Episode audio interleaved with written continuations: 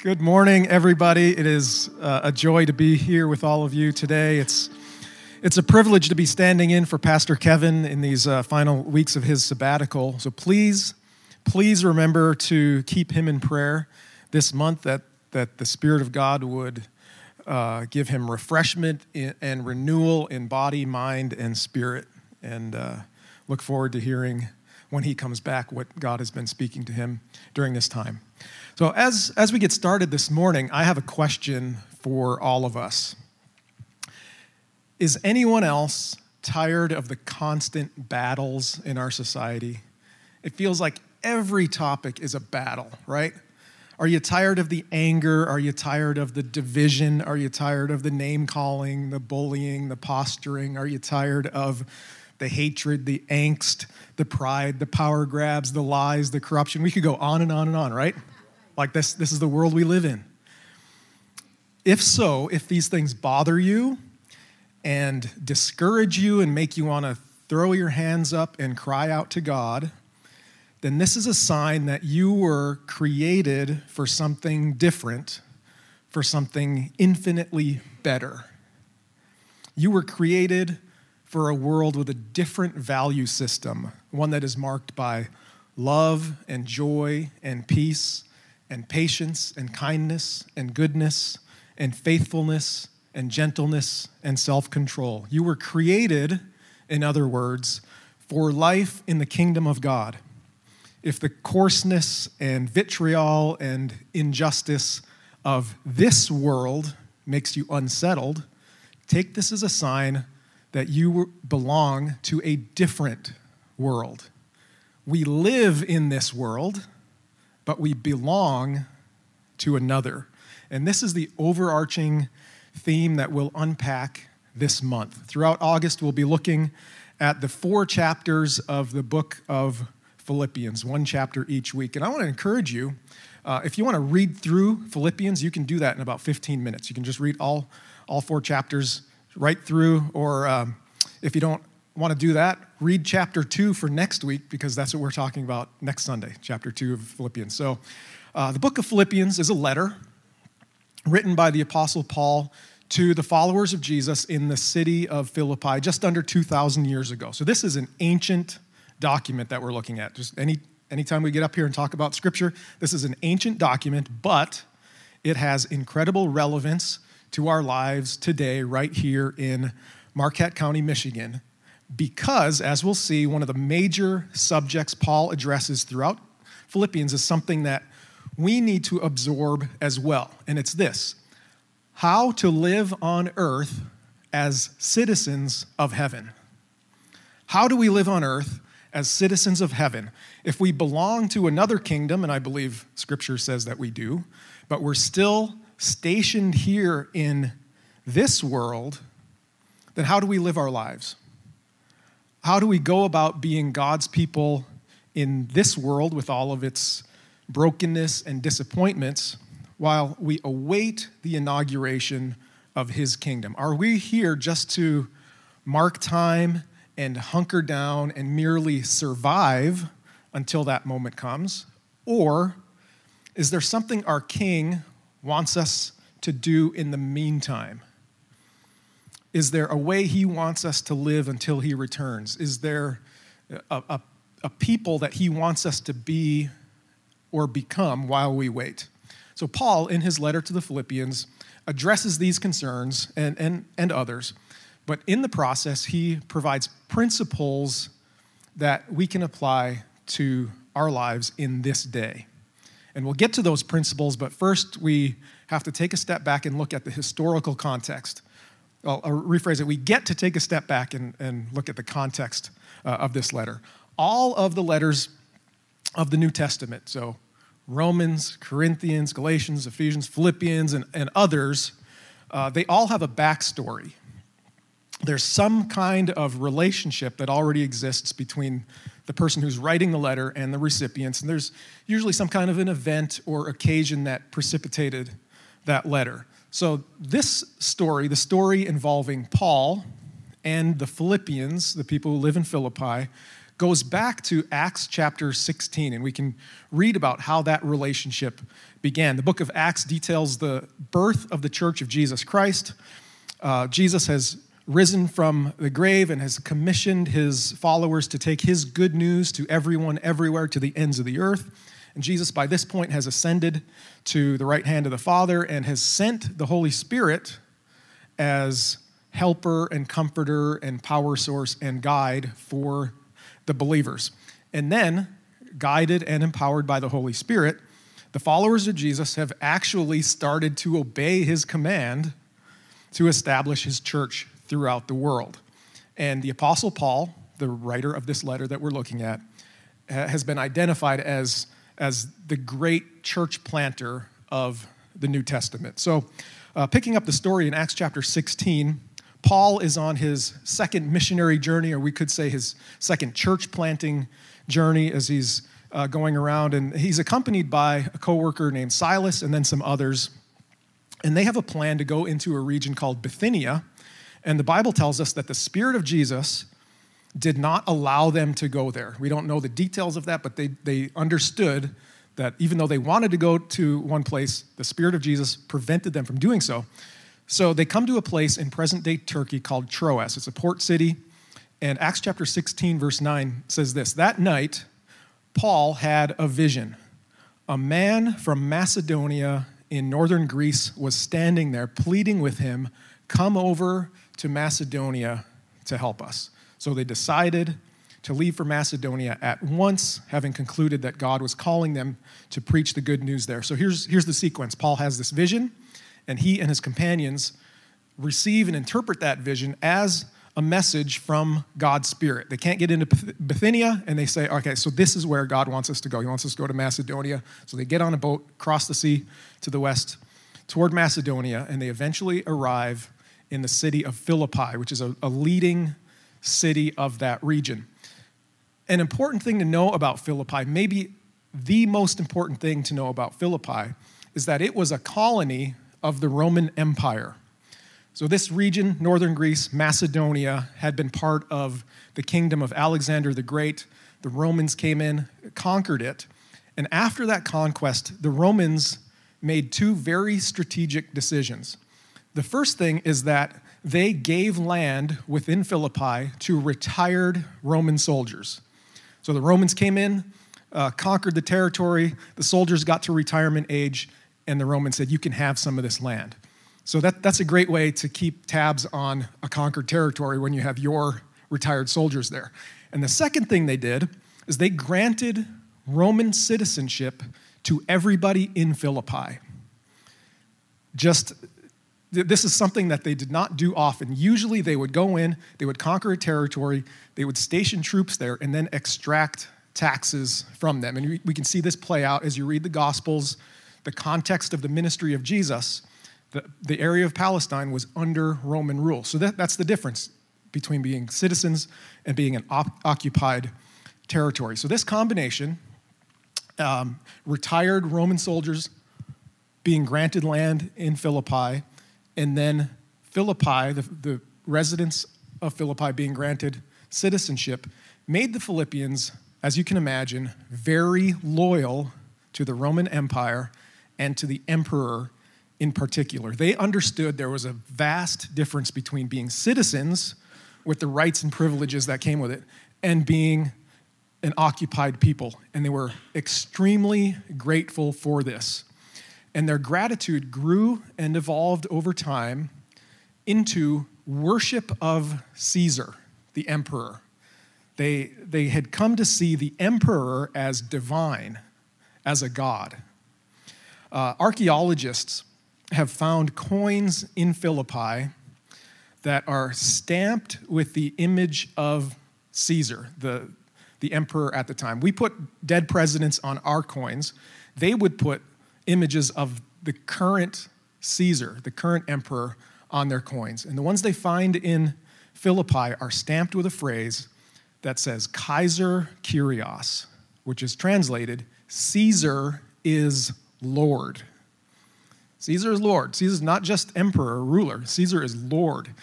And part of, part of this emperor cult is when they gathered together in public, they would sing songs declaring that Caesar is Lord and Savior. You, do you hear an echo here? So this is you know, the context. They worshiped emperor as a god. This is the context that Paul enters after seeing the vision of the man from Macedonia. Acts chapter 16 describes how Paul and company arrived in Philippi. They proclaimed the good news. Um, Paul and Silas spent some time in jail. It's a fun story in Acts 16. And then they established the church there. So that's the background of this letter. This is the his, historical context. And you know, as we go throughout the month, all four chapters kind of are built on this, this context. So it's good to keep in mind. So now, years later, Paul is sitting in prison in Rome awaiting trial. And he has a lot of time on his hands. So he starts writing letters to the churches that he had helped to start. Uh, most of the time, he's, he's addressing problems in those churches. And one of the reasons that the letter to the Philippians is, is very popular among people who like the Bible is that this is one of the few times where Paul isn't addressing problems that the Philippians themselves have created. You look at some, some other uh, letters of the New Testament, he's saying, All right, you're doing this wrong, you need to clean this up, you need to fix this. And this is a friendship letter that Paul writes to the Philippians, this church that he started. And the occasion of the letter is very simple to say thank you for their financial support of his missionary work, but also to encourage them in the face of the persecution that they were suffering. Remember, the value system of Philippi says Caesar is Lord. The value of the church says Jesus is Lord. And the thing about lords is you can only have one. So when the church in Philippi stands against culture and declares that Jesus and not the emperor is Lord, they face the wrath of the culture. They face opposition from the culture. So, like Paul, these Philippians also are, in a way, prisoners of the Roman Empire. So the believers in Philippi lived in one world, but declared allegiance to the king of another. And you see the parallel to where we are. We live in our world, we live in this world, but we declare allegiance to the king who reigns above all the kingdoms of the earth. So, Paul, in his letter, set out to show the Philippians how to live in Philippi as citizens of heaven. And we get to eavesdrop on this discussion that they're having. And we can learn what it is to live in the kingdom of America, if we want to call it that, as citizens of the kingdom of God. So let's look at some relevant passages in Philippians chapter 1. As I said, this is a friendship letter, uh, and it follows the template of that specific type of letter from that period of time.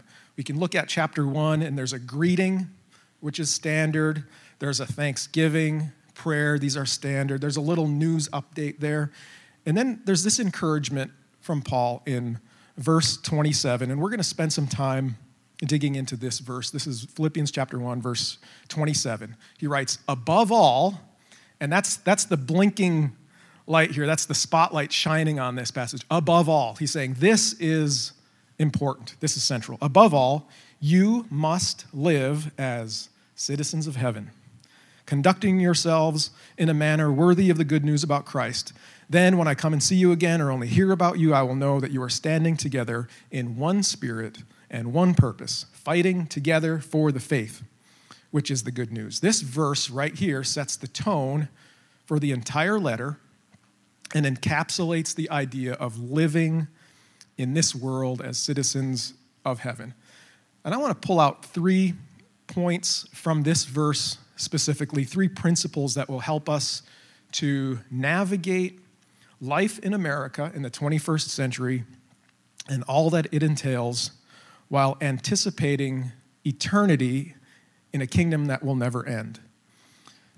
The first principle is this this world is not our home. You encouraged by that? I am. It's all we can see now, but it's not home. When we yearn for something more, when we long for something better, it's an indication that we were made for something more. In 1 Peter chapter 2, Peter says that we are temporary residents and foreigners in this world. Our time here is limited. We're here just for a season, and then we move on. But Scripture also declares that while this world is not our home and that we must live as citizens of heaven, we are more than mere refugees here. We're foreigners, but we're not refugees. When our family lived in Turkey about a decade ago, it was the early years of the Syrian civil war. So, Syria is at the southeast border of Turkey. And uh, over the course of that war, more than 5 million people have been forced out of Syria into neighboring countries. And we lived in Istanbul, far northwest corner of, of Turkey, and we still saw thousands and thousands of Syrian refugees pour into our city. So these refugees were forced from the world they knew because of turmoil in their homeland, and they found themselves in a foreign environment and had to focus primarily on just surviving. Could they find a place to live? Could they feed their children? Could they gain access to necessary health care? Life for refugees is all about survival. But the Bible says that we, the church, the family of God, are not refugees. We have a different status. In 2 Corinthians chapter 5, the apostle Paul writes, "We are Christ's ambassadors." We're Christ's ambassadors. Ambassadors are sent from home, not forcibly removed from home. And we're concerned not with survival, not with hunkering down, but with faithfully representing the one who sent us. We are Christ's ambassadors. And in John chapter 20, we see that Jesus tells his disciples, As the Father has sent me, so I am sending you. So not only are we not refugees. We're ambassadors. And we are ambassadors sent specifically by Jesus himself. We're not here on earth just to bide our time until God's kingdom is fully inaugurated with the return of Jesus. He is sending us right now with his message of love and hope and peace and forgiveness and healing and fullness and life. We're not called to live in a bunker isolated from the world, but to be an outpost of heaven. Christ's church is an outpost of heaven. This world is not our home, but we must not take on the identity of refugees struggling and scratching and clawing for survival because we are ambassadors of the King of Kings. Which leads me to the second point. Our conduct reflects on the one who sent us. In other words, as we live out what it means to be an outpost of heaven, the world sees Jesus in and through us. Remember verse 27 of Philippians 1, Paul writes that the Philippians must conduct themselves in a manner worthy of the good news about Christ. Here's what he, he, what he means by this. He's not saying that we uh, that our conduct makes us worthy of Jesus and the forgiveness and purpose in life that he offers. He's saying, be, be aware of the reality that you might be the only Jesus that people ever observe. So, what are we showing a world that is watching? As Christ ambassadors, we represent more than ourselves. About 100 years ago, give or take, I played on my high school basketball team. Uh, and at the beginning of my freshman season, between tryouts and our first game, the principal of the school showed up at one of our practices. And everybody saw him over there, and they're, they're like, all right, who's in trouble now? So the coach saw the principal there, and he paused practice, and he huddled us up, and he said, Mr. Babula has something he'd like to say to us. And Mr. Babula was a weightlifter, and Kay remembers Mr. Babula, and he, everybody listened. Everybody listened to this guy because he his you know, and he, he came over and looked everybody in the eye and said, um, Your first road game is coming up. In a few days, you're going to get on a bus and drive down to Escanaba. And I want you to remember that you are not just representing yourself, you represent Westwood High School. Don't do or say anything that will make people think less of the 500 students and the teachers and other staff who make Westwood home. And I think Paul is reminding the Philippians, and therefore us, of a similar truth that everything we do and say reflects on the one who sent us. This world is not our home. We're ambassadors of Christ, representing him by our conduct to a watchful world. Point three is this Jesus gives us both the example and ability to live up to our calling. We might ask, what exactly is conduct worthy of the good news? Paul says, you know, your, con- your conduct, uh, you know, what, what is conduct that's worthy of the good news? How can we act in such a way that Jesus receives the honor that he's due? How can we know if we're living up to our high calling as his ambassadors? If we as the church are an outpost of heaven, what does that outpost need to look like? And thankfully, Paul addresses that in this letter to the Philippians, uh, plus in another letter that he wrote to the Galatians. And then we can look at the words of Jesus himself to see what we're supposed to be, what we're supposed to show as an outpost of heaven. So, how do we represent King Jesus? There are three things that Paul mentions here in Philippians 1 that I want to focus on they are unity, righteous character, and overflowing love. And these come right out of the text. So, first, unity. Back to verse 27, Paul wants to know that the Philippians are standing together in one spirit and one purpose, fighting together for the, for the faith. And the basis of this unity for Paul is to keep Christ at the center of everything. If you, if you read Paul's letters in the New Testament, you see this over and over again. He's always focused on Christ and his message. He doesn't want the Philippians to get caught up in matters that will bring division. For Paul, everything is about Christ and his good news. In this one chapter alone, Philippians chapter 1, Paul mentions Christ by name 21 times.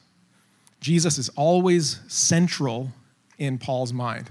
So Paul writes in verses 20 through 22 in chapter 1 For I fully expect and hope that I will never be ashamed but that I will continue to be bold for Christ as I have been in the past. And I trust that my life will bring honor to Christ whether I live or die. For to me, living means living for Christ. And dying is even better. But if I live, I can do more fruitful work for Christ. If you're still breathing, Christ has work for you to do. To live is Christ. He's calling his church to be unified in the mission. This doesn't mean we don't have differences of, of opinions or different ideas, but we cannot let our differences distract us from the mission of proclaiming Christ. The second element after unity is righteous character. In Philippians 1:11, Paul writes, May you always be filled with the fruit of your salvation, the righteous character produced in your life by Jesus Christ, for this will bring much glory and praise to God. I want to point out here that we don't earn our place in God's family by living a certain way. We don't earn our place through our conduct. We can never be good enough. But the fruit of our life gives evidence that God's Spirit is at work in us and He's forming us into the people He created us to be. So, Paul here refers to fruit and righteous character, and we, we see this spelled out in another one of Paul's letters to the Galatians. In chapter 5, he writes, But the Holy Spirit produces this kind of fruit in, your, in our lives love, joy, peace, patience, kindness, goodness, faithfulness, gentleness, and self control. Is your life marked by love? Is my life full of joy? Do you have peace and patience in the midst of life's trials? Am I kind to those around me, even when they are unkind? Am I full of faith that God can do what he says he will do? The message of Jesus today is that he wants to give us this kind of fruit, the fruit of righteous character. And then the third element of faithfully representing Jesus is overflowing love. In verse 9 of Philippians 1, Paul writes, I pray that your love will overflow more and more, and that you will keep on growing in knowledge and understanding. So, what's overflowing love? We turn to the words of Jesus himself.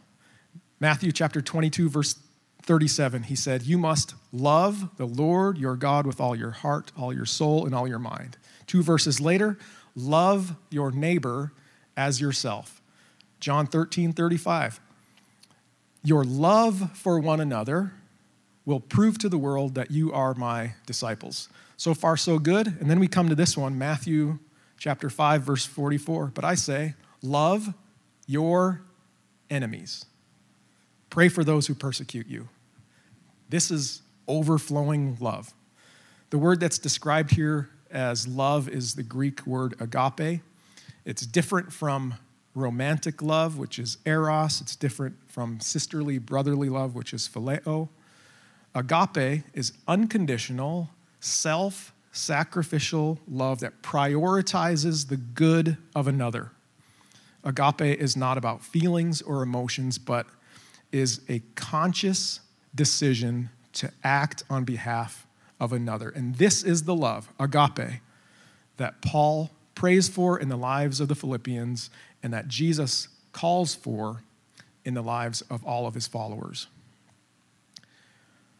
Paul wrote, Above all, you must live as citizens of heaven, conducting yourselves in a manner worthy of the good news about Christ. This world is not our home. We are ambassadors from a coming kingdom, and our conduct reflects on the King who sent us. And the conduct that our King calls us to is marked by unity, righteous character, and overflowing love. I think there are a couple of dangers when we come to the end of a message like this that addresses conduct and behavior.